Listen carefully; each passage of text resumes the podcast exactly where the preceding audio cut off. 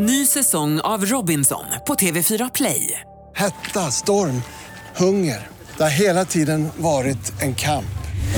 Nu är det blod och tårar. Fan händer just nu. Det. är Detta är inte okej. Robinson 2024, nu fucking kör vi! Streama på TV4 Play. Podplay. Den här podden handlar ofta om saker som stjäls. Det är pengar, smycken, flygplan och reliker av guld. Men en av de vanligaste stölderna idag är faktiskt av våra egna identiteter. ID-tjuvar är svåra för polisen att haffa. Men när ett viktigt brottsredskap är en vanlig slickepott så går det lite lättare. Välkommen till Misslyckade brott. I den kökskällare som Podplay kallar för studio sitter Andreas Utterström och Mattias Bergman. Finns det något som heter kökskällare? Nej. Eskilstuna.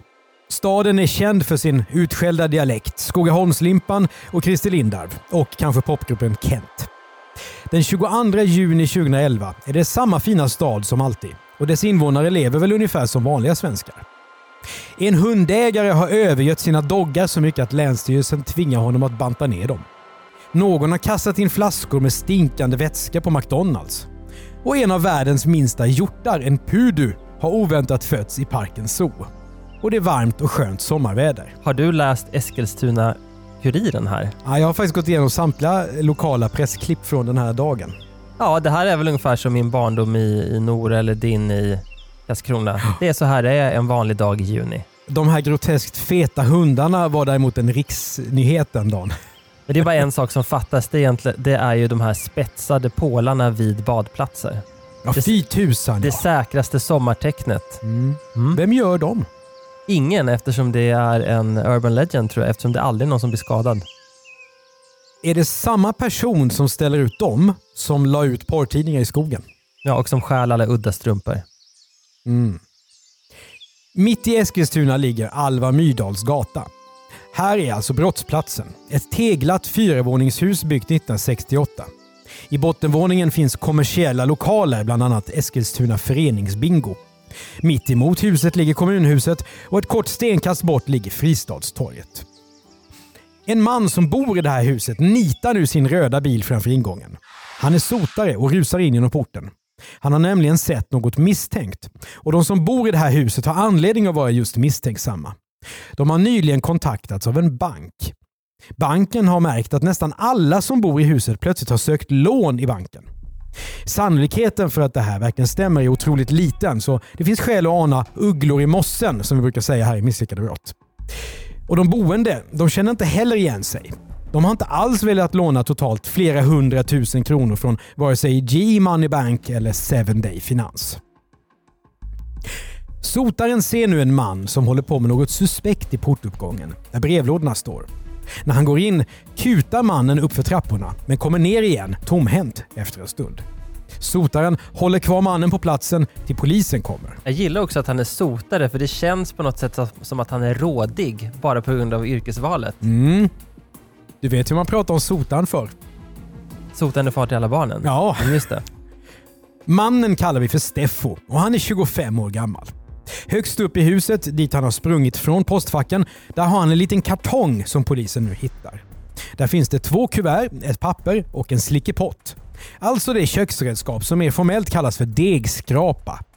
Enligt Wikipedia, Andreas, Så är detta citat. Ett köksredskap med blad av gummi och skaft som används för att skrapa ur sista resterna av till exempel en smet ur en bunke. Vi pratar om en oförarglig plastpryl som kostar 10 spänn på IKEA och heter gubbröra förresten. Och många av oss har glada minnen av kladdkakesmet från den här. Men om man köper Roy Fares slickepott, som man gör om man har en dotter som är besatt av Roy Fares och som har träffat honom på choklad och bakfestivalen, då får man betala uppåt 200 kronor för det här redskapet. Vad skiljer den slickepotten från en vanlig... Ingenting. Ja, det är Roy Fares som har satt sin signatur på den. Så Roy Fares kostar 190 spänn här. Ja, det är väl ungefär som eh, när man köper eh, ett dåligt vin som Leif GW Persson har satt sin signatur på. Leif GW kommer inte att sponsra den här podden. Han får gärna göra det ändå. Hur som helst, varifrån den här slickepotten nu kommer det vet vi inte. Men eh, den beslagtas nu av polisen i Eskilstuna och blir del av en förundersökning. Steffo har nämligen använt den för att något omständigt trumla fram brev ur postfacken. Närmare bestämt brev som en av bankerna har skickat för att varna folk på adressen för att de är utsatta för bedrägeri. När Steffo grips startar utredningen av en präktig härva. Dagen efter gör polisen tillslag hemma hos honom. Steffo bor i en källarlokal och där har han ett stort antal brev med låneansökningar i olika banker.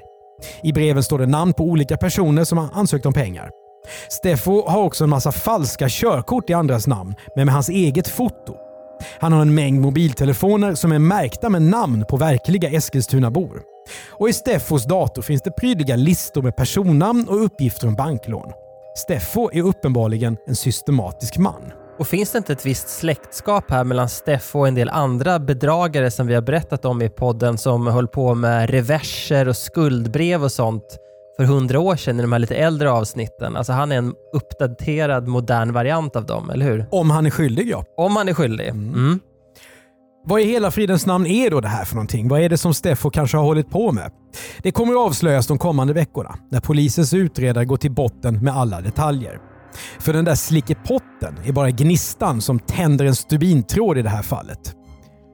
Lätt tautologi där, eller vad ska man säga? Märklig. Nu talar polisen med personerna som tydligen sökt banklån utan att de själva visste om det. Och Steffo förhörs i timmar. Han får chansen att förklara sig och vilka förklaringar han bjuder på. Låt oss hoppa fram ungefär en månad och ta oss från huset där Steffo togs på bar gärning med slickepott över det charmiga Fristadstorget. För i andra änden av det ligger nämligen Eskilstuna tingsrätt. Där ska vi få svar. Allt rullas upp. När Steffo åtalas är det för bland annat försök till stöld av brev i postfack nämligen. Men också betydligt värre brott. Grovt bedrägeri och försök till bedrägeri. Det är sju banker som är målsägande och åklagaren heter Emma Olsson. Han har varit väldigt förslagen och smart. Så säger hon om Steffo till tidningen Aftonbladet. Och det här ordet förslagen, det är ju ett slags favoritord bland åklagare och det tror jag beror på att det står ibland i lagtext någonting om särskild förslagenhet och sådär. När, jag tror att det är när eh, brottsrubriceringen ska gå från eh, så att säga, brott av normalgraden till grovt brott. Så det är helt- alltså juristspråk. Ja, exakt. Och, då, och eftersom jurister är paragrafryttare, då blir det att de använder lagtextspråk i vanligt talspråk. Det låter ju också lite snällare om hon hade sagt att han är en riktig chajas. Ja, eller att han har varit väldigt listig och slug. Ja, för, det är, bakslug. för det, är faktiskt, det är ju faktiskt synonymer till ordet förslagen. På nätforumet Flashback, som vi nog aldrig förr har citerat här i Misslyckade brott, där finns det också intresse för Steffo och rättegången. Den fan har varit och fått middag hos mig, skriver Nisse Hult 60 om Steffo. Det känns som att han hade det på G men blev lite för girig. Det är eh, COYBs eh, juridiska kommentar till det här En caset. slags recension kan man säga. Ja, det finns ju Flashback även i Eskilstuna. Omfattande utredning har framlagts i målet, skriver tingsrätten. Och så är domen också på 62 sidor. Sida upp och sida ner av detaljer om låneansökningar, kontobevis och kontonummer. Punkt för punkt, person för person gås igenom. Och så följer Steffos versioner då, hans förklaringar. Det har tagits lån i många månader för uppemot 1,5 miljoner kronor. Vi vill bara skänka en tanke till alla kommissarier och utredare på polisen som faktiskt ägnar sin arbetstid åt sånt här som inte är särskilt spännande men som måste göras. Sida efter sida som ska gås igenom, det ska jämföras, det ska begäras ut papper. Fruktansvärt tidsödande men kräver noggrannhet och är ju en förutsättning för att den här typen av eh, personer ska kunna dömas. Det tycker jag vi gör och tänk bara att kontakta alla banker som kan vara aktuella. Ja. Det, det sker ju en massa utredningsarbete som aldrig kommer in i de domar som vi läser. Ny säsong av Robinson på TV4 Play. Hetta, storm, hunger. Det har hela tiden varit en kamp. Nu är det blod och tårar. Fan händer just det. Det är detta inte okej. Robinson 2024, nu fucking kör vi! Streama på TV4 Play. Poddtips från Podplay. I podden Något Kaiko garanterar östgötarna Brutti och jag, Davva, dig en stor dos skratt. Där följer jag pladask för köttätandet igen. Man är lite som en jävla vampyr. Man har fått lite blodsmak och då måste man ha mer. Udda spaningar, fängslande anekdoter och en och annan arg rant. Jag måste ha mitt kaffe på morgonen för annars är jag ingen trevlig människa. Då är du ingen trevlig människa, punkt. Något Kaiko, hör du på Podplay. Därför är gardinerna. Det där med att fiska fram brev ur andras postfack är något som Steffo visar sig vara ganska high på. Och det är inte bara slickepott som har använts, även om Steffo förnekar brott. Vid ett tillfälle till exempel så är det Steffos egen granne som är hemma och hör hur det låter i hans hall. När han kommer ut dit så ser han en slags skiva stor som ett A4-ark som sticks in utifrån genom hans brevlåda. I ena änden sitter silvertejp vars klägg uppenbart är till för att fiska upp kuvert med. Det är ett hemmagjort eh, redskap. Ja, ganska smart ändå. När grannen rådigt öppnar ytterdörren hinner han bara se hur en man kastar sig in i lägenheten bredvid och slår igen dörren. Och i den här grannlägenheten bor Steffo. Men just det här med slickepotten då. Så, för det använder han när det är brevinkast. Eller vad säger jag, när det är postfack? Ja, i det här fallet ja. Ja, just det. Men vore det inte lättare att ta en sån här... Eh, eh, Griptång. Ja, men vad heter det som man använder när man grillar? Som en stor pincett? Ja, en stektång. Ja, Mm. vore inte det lättare? Varför har har han just slickepott tro? Ja, jag vet inte Det men... kanske är så att man tager vad man haver lite grann. Ja, som alltid i de här casen så är det ju inte så lätt att, eh, att veta hur de har tänkt och varför de har tänkt på ett visst sätt. Du tänker han skulle använda tillämpad tång i rostfritt stål 29 kronor från Ikea. Ja, men till exempel. Alltså, för att man vill ju ha någonting som man kan stoppa in och sen liksom få tag i någonting. Eh, slickepott, det liksom slevar man ju upp smet med. Kanske gjorde han som Kajsa Warg säger. Han tog vad han hade hemma. Exa exakt. Ja. Och, och det vi kan ju inte gnälla så mycket. Han har ju bevisligen lyckats ganska bra. ja, verkligen. Det Mm. kanske, eh, slickepott kanske har eh, oanade eh, kvaliteter när det gäller brott, brottsutövande. Kanske hade han olika redskap i olika hus, olika tillfällen. Mycket möjligt.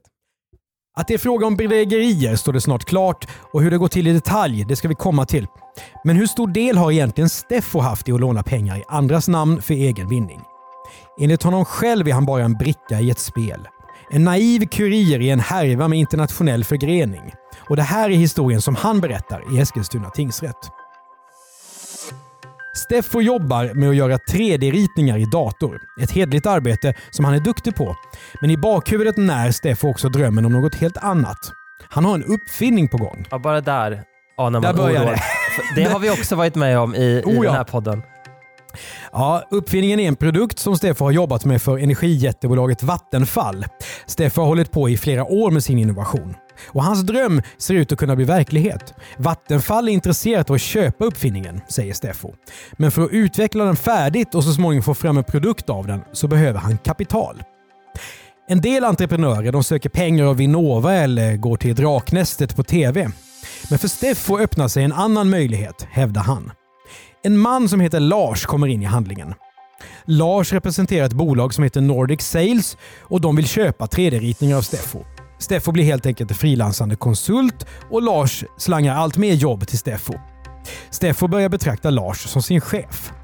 Lars är strax under 30 år, 1,85 lång, ganska gänglig, pratar skånska och är någon typ av grafisk designer, berättar Steffo. Typiskt brottsling med andra ord.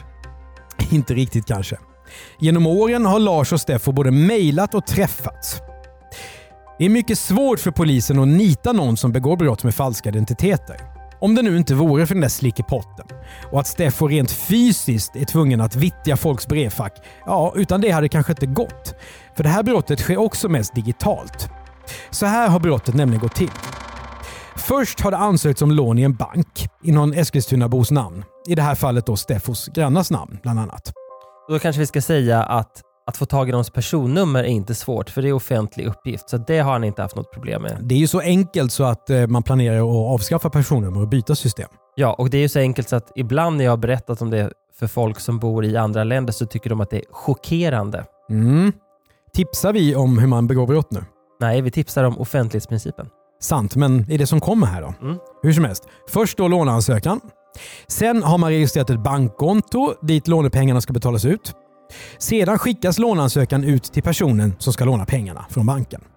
Ansökan måste ju skrivas under och ibland så krävs det också en kopia på en legitimation. Och här kommer det första kritiska momentet i brottet. Brevet från banken måste då fiskas upp ur postfacket så att adressaten inte får det och blir misstänksam. Därefter är det bara för brottslingen att skriva under lånehandlingarna, ange bankkontonumret där man vill ha pengarna och så skicka tillbaka till banken. När pengarna så småningom kommer in på kontot tar man ut dem på bankomaten med mask för ansiktet.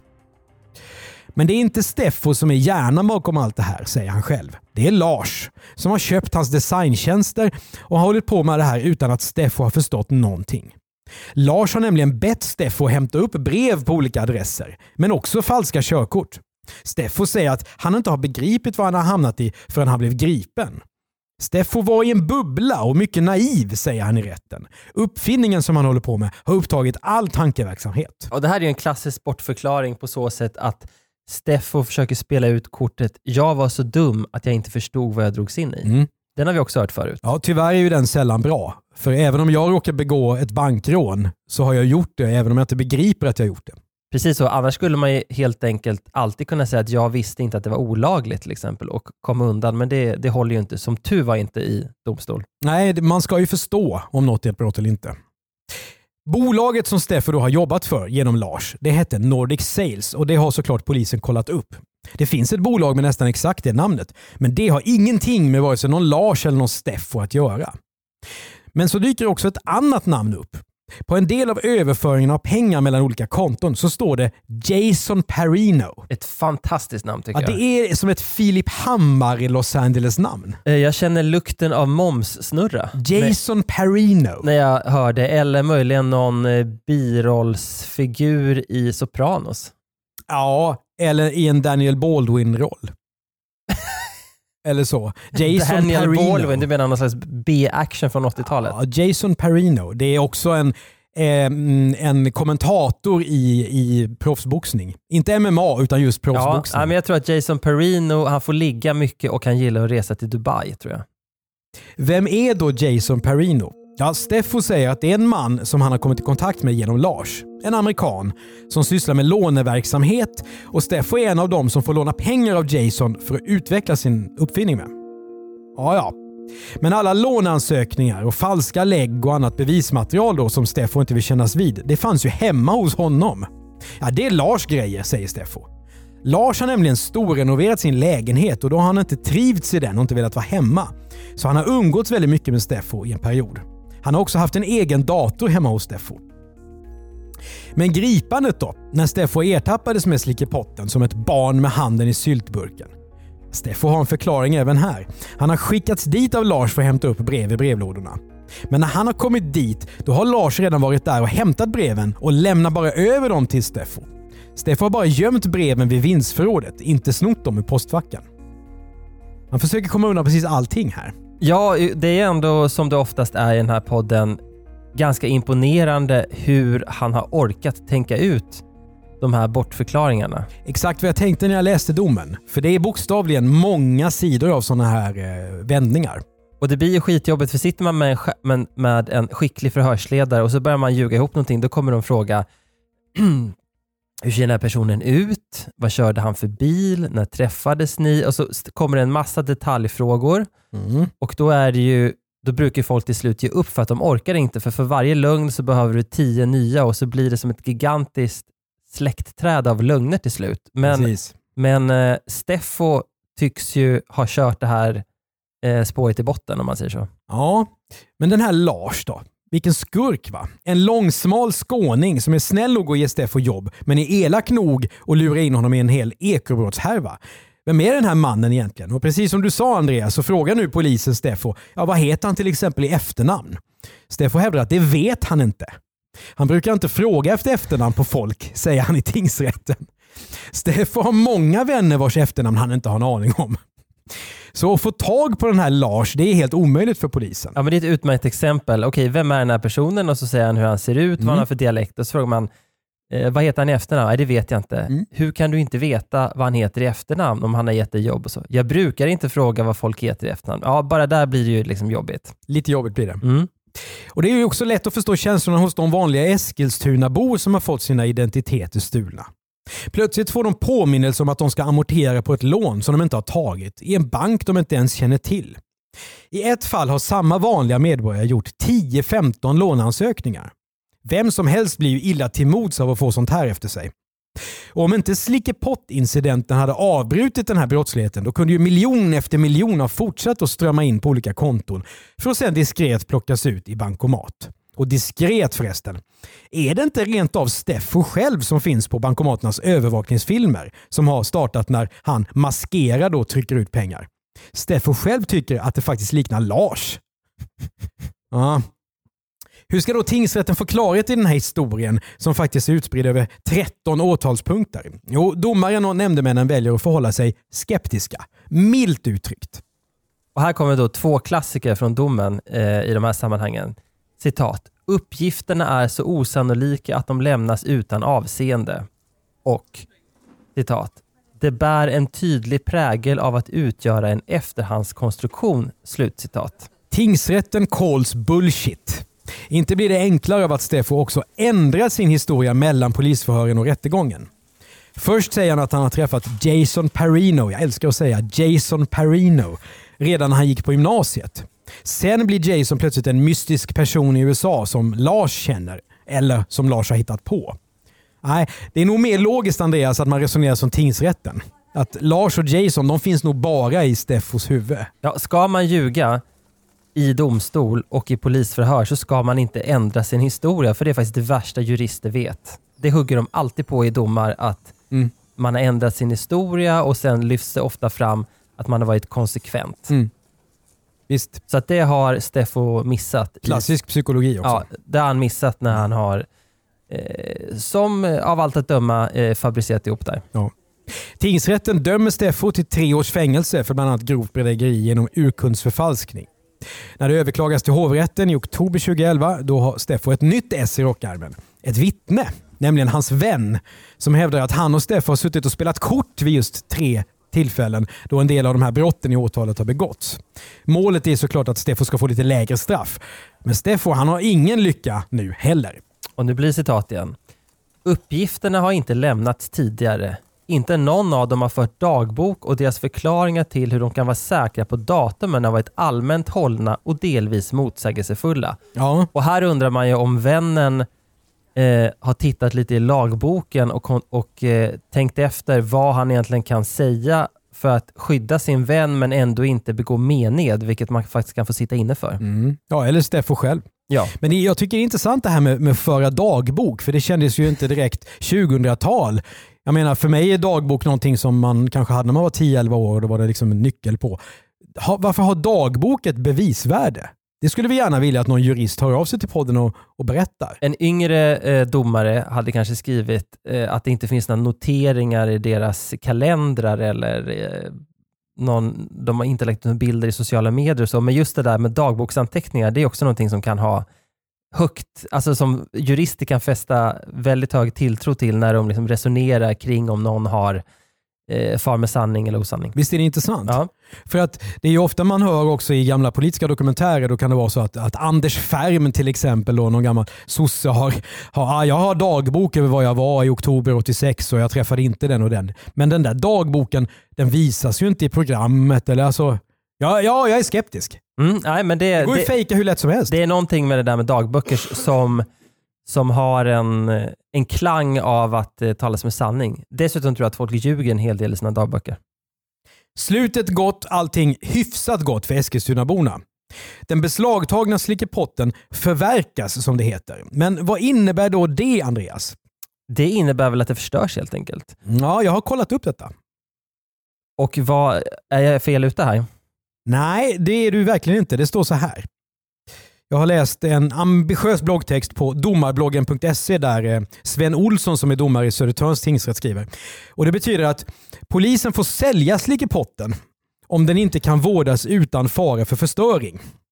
Men om slickepotten riskerar att användas brottsligt, då ska den osödliggöras. Ja, så I det här fallet har den säkert sålts, men om det gäller till exempel ett stort parti narkotika, Ja, då bränner man ju upp det. Eller som vi har haft i ett eh, annat avsnitt, djursmuggling, när det var spindlar. Mm. Då inne, var ju nu när jag tänker efter att det skulle förverkas. Det innebar ju att de här spindlarna hamnade på, på Kolmården eller Skansen eller någonting. Ja, så man, exakt. man brände inte upp spindlarna. Exakt.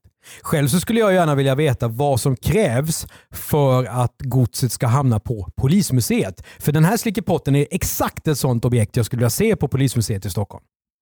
Polismuseet i Stockholm får ju gärna i samarbete med oss göra en utställning om misslyckade brott. Ja, gud vad roligt det hade varit. Vi har ju varit där och sett betydligt eh, hemskare saker, alltså eh, kepsar och, och, och alltså det riktigt otäcka saker från brottsutredningar. Men tänk en slickepott där. Ja, det, men det är faktiskt ett, ett tips till dig som lyssnar. Gå till Polismuseet. Det ligger praktiskt taget vägg i vägg med Tekniska museet. På Djurgården i Stockholm. Jajamän. Steffo sätts alltså i fängelse, men han kämpar vidare. Den här gången handlar det om att han vill få kopior på det som han har lagrat på sina hårddiskar. Och det här är en klassiker Andreas. Jajamän. Ja. Han skriver då in från fängelset och först får han nej, men 2013 vinner han faktiskt i kammarrätten. Vad Steffo har för saker i sin dator det vet vi inte exakt, men kanske kan det här göra att hans lovande uppfinning till slut kunde bli verklighet. Du har hört ett avsnitt av Misslyckade brott av Andreas Utterström och Mattias Bergman. Exekutiv producent Jonas Lindskov. För Bauer gör vi också poddarna Jag var där, Misslyckade affärer och Misslyckade makthavare. Normalt så heter vi Commercial Content, sysslar med specialistinnehåll och gör podden Världens bästa innehåll. Prenumerera gärna på podden och betygsätt den och tipsa oss om misslyckade brott som vi borde berätta om till misslyckade.bplus.se.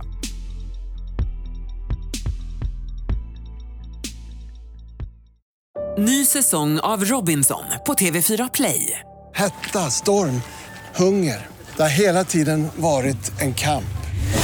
Nu är det blod och tårar. Fan händer just nu. Det. är Detta är inte okej. Robinson 2024, nu fucking kör vi! Streama på TV4 Play.